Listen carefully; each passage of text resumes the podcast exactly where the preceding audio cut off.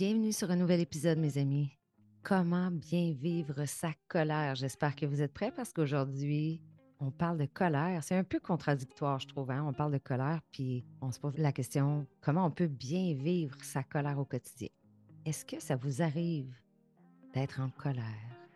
Je vous invite à ne pas répondre trop rapidement à cette question-là parce que la majorité des gens se disent « Non, non, non, moi, je ne suis pas quelqu'un de colérique. » Mais tous les humains vont vivre de la colère à des degrés, à des niveaux différents, de façon différente puis pour des raisons différentes aussi. Quelques questions pour vous. De quelle façon exactement vous vivez les situations suivantes? Quelqu'un vous fait une promesse, s'engage à faire quelque chose et finalement ne le fait pas. Quelqu'un vous annule, admettons, à la dernière minute. Vous prêtez un livre, un objet, vous prêtez de l'argent à quelqu'un et l'autre ne vous le remet pas ou va vous remettre l'objet, mais brisé, détruit, sale. Comment vous réagissez quand quelqu'un vous ridiculise ou que quelqu'un vous humilie en fait devant d'autres personnes? Et si je vous dis « votre amoureux, votre amoureuse, oublie votre anniversaire », comment vous allez vivre cette situation-là? Puis, quand vous êtes dans une conversation avec quelqu'un et vous êtes certain, certaine d'avoir raison, alors que l'autre en face de vous vous obstine, comment vous vivez ça? Alors, les situations que je viens de vous décrire concernent deux personnes dans le relationnel. Mais maintenant, si on ramène ça à vous, des situations qui n'impliquent que vous et vous seul, admettons, vous oubliez quelque chose d'important. Vous avez dit oui à quelqu'un, mais finalement, à l'intérieur de vous, vous auriez préféré dire non. Vous voulez exprimer quelque chose à quelqu'un, mais vous êtes incapable. Qu'est-ce qui se passe à l'intérieur de vous quand vous vivez une de ces situations-là? Dans ce genre de situation-là, la majorité des gens vont vivre de la colère. À être en colère face à soi-même. Puis cette colère-là, bien, est consciente, mais pas totalement. Puis pour chacun d'entre nous, bien, il va être vécu de façon différente. Mais c'est fou, hein? On recherche tous le calme. On veut tous le calme au quotidien. Mais pourquoi on vit autant dans la colère? Hum. À chaque fois que la colère va prendre le dessus, on arrête d'être soi-même. On va se laisser envahir par une partie de nous, en fait, qui la partie de nous qui souffre. Et cette partie qui souffre, pourquoi c'est là? Pour nous indiquer en fait la blessure qui n'est pas réglée. Cette blessure-là va venir d'une situation douloureuse, euh, d'une expérience, d'un, d'un événement que vous avez vécu, étant plus jeune, avec un parent, euh, peut-être dans le cadre scolaire, peut-être avec un ami, avec la famille. C'est peut-être que cet événement-là n'a pas encore été libéré, pardonné, accepté. Et je ne peux pas m'empêcher d'associer la colère qu'on peut euh, ressentir aux blessures qu'on a vécues dans l'enfance. Ça, c'est une chose.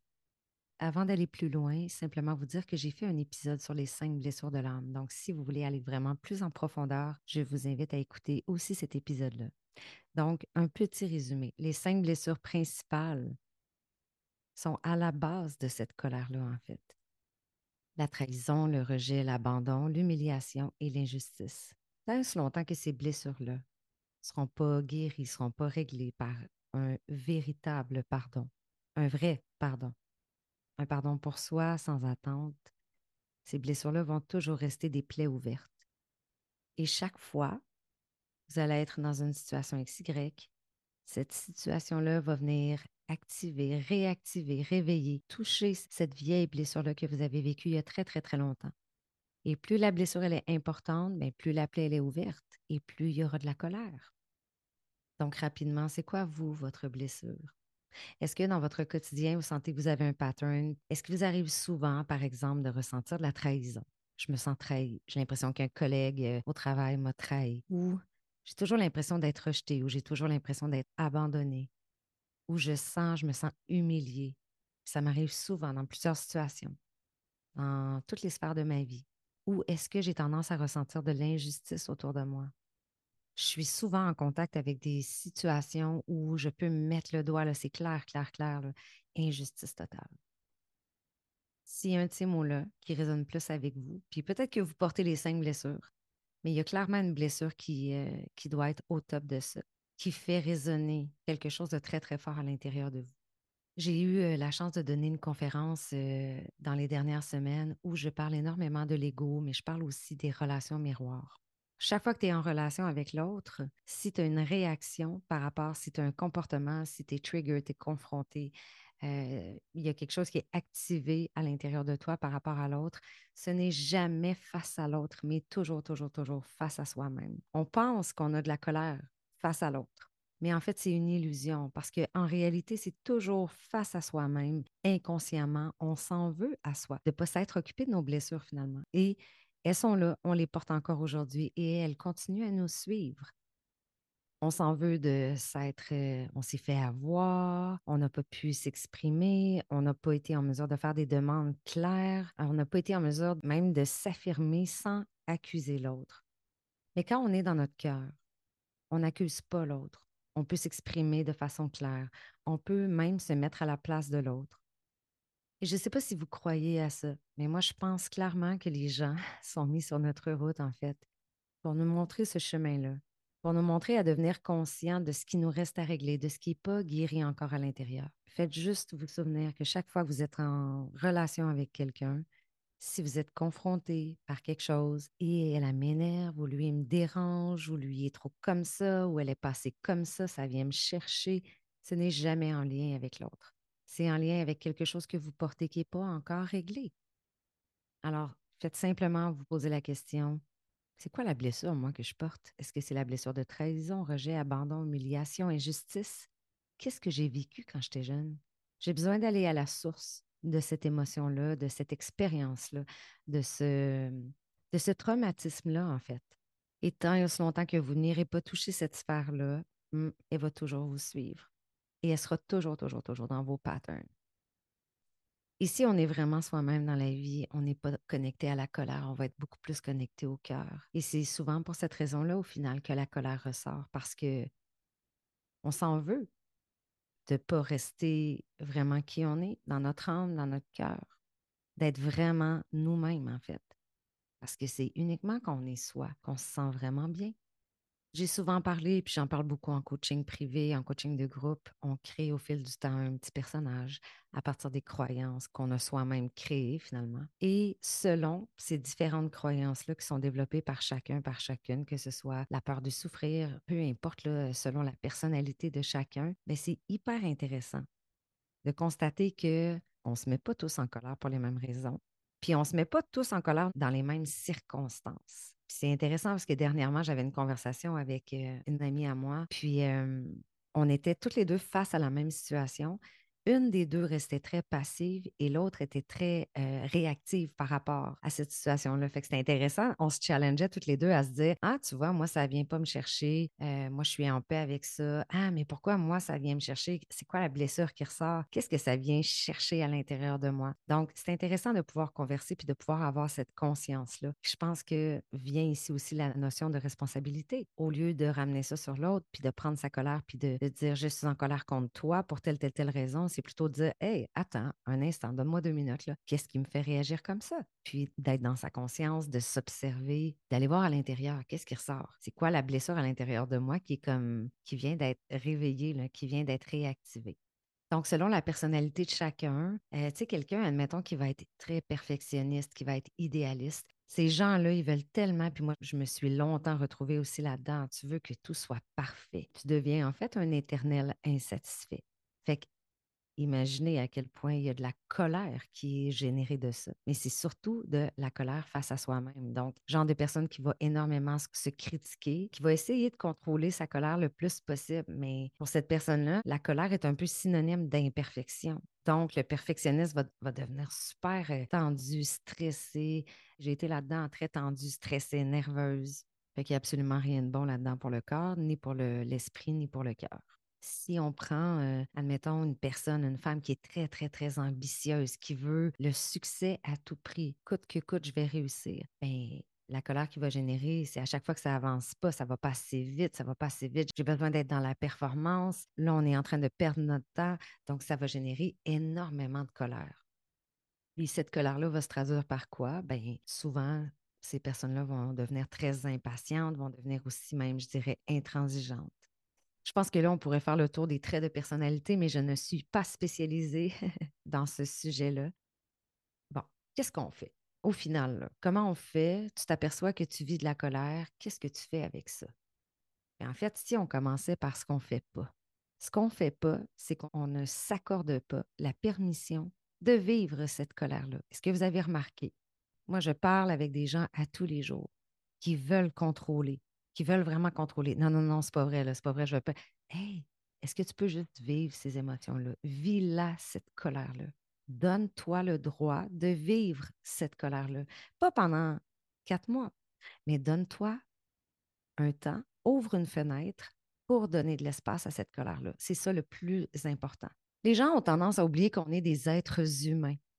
J'ai fait un podcast là-dessus dernièrement où je nommais « être humain ». Et c'est ça. Accepter qu'on est des êtres humains, on est humain. Et accepter que, hey, tu es vivant. Tu vis de la colère, tu vis des émotions. Ça veut dire que tu es en vie, thank God.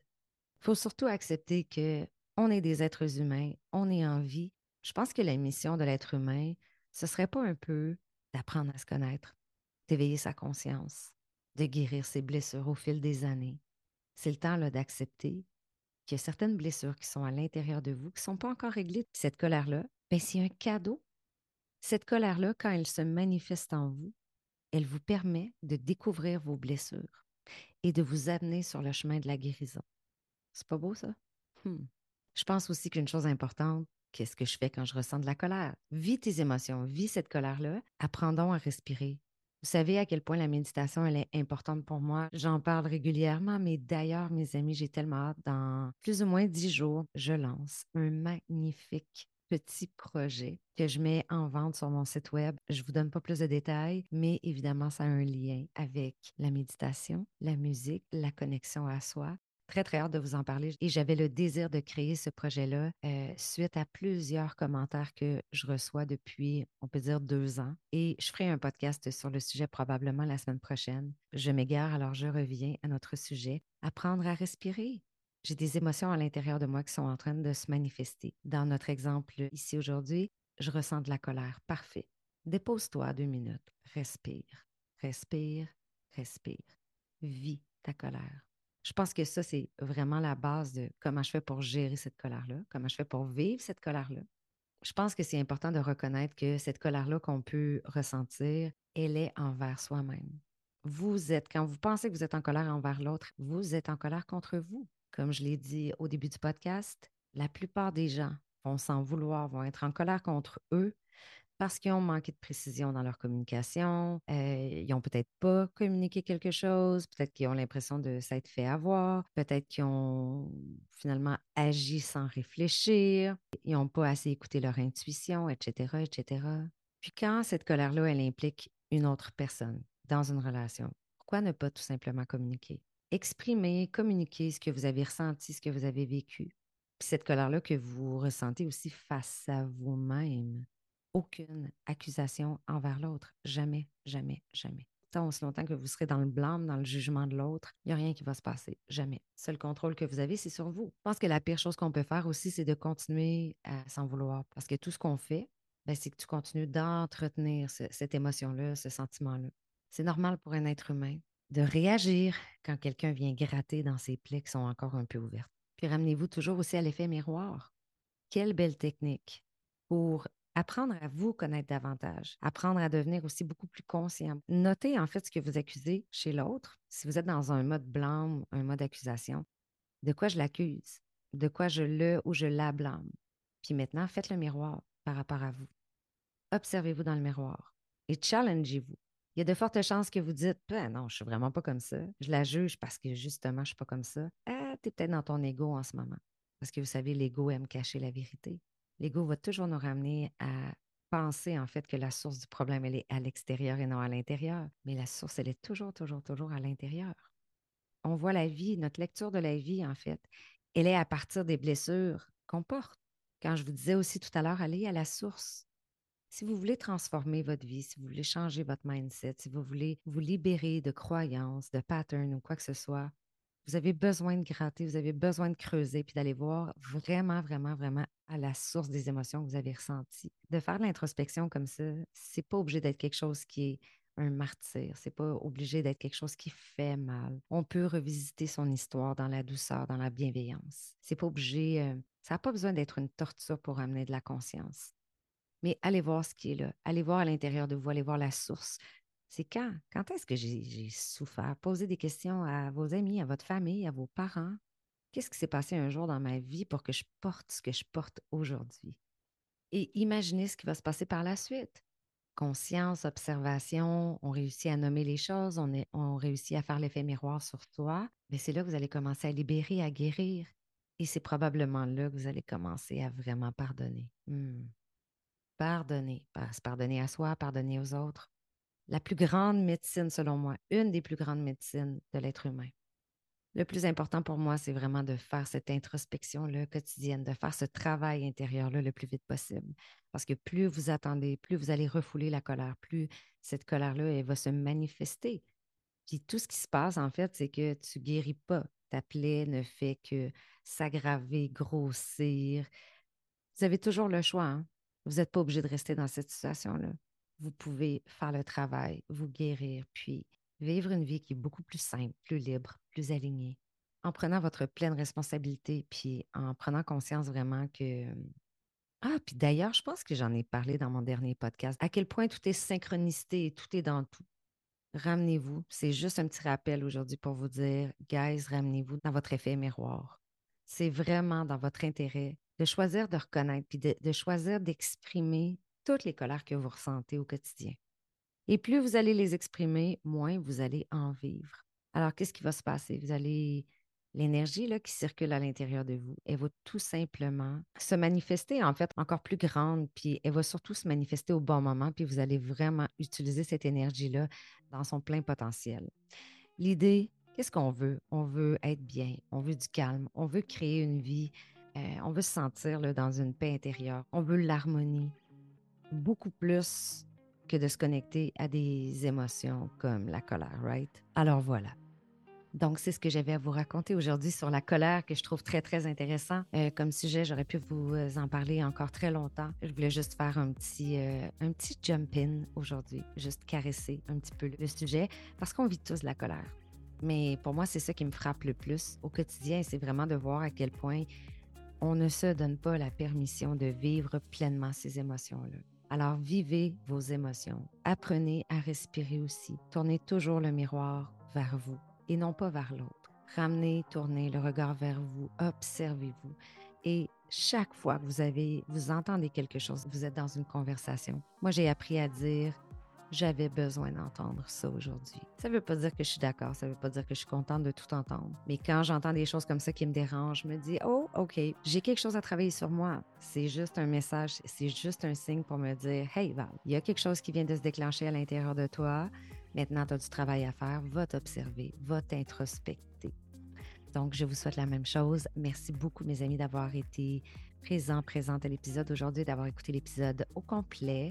Si vous avez envie de soutenir le podcast, je vous invite à aller mettre un cinq étoiles sous le podcast. Merci pour vos commentaires, j'apprécie et ne vous gênez pas pour en mettre d'autres, pour partager. Je vous adore et la semaine prochaine, je vais vous présenter mon nouveau projet qui sort juste avant le temps des fêtes pour tout le mois de décembre. J'ai très, très, très, très hâte, je suis très excitée. Alors, je vous présente ça la semaine prochaine et je vous souhaite ben, une belle semaine en attendant. Je vous embrasse puis je vous dis à bientôt. Ciao!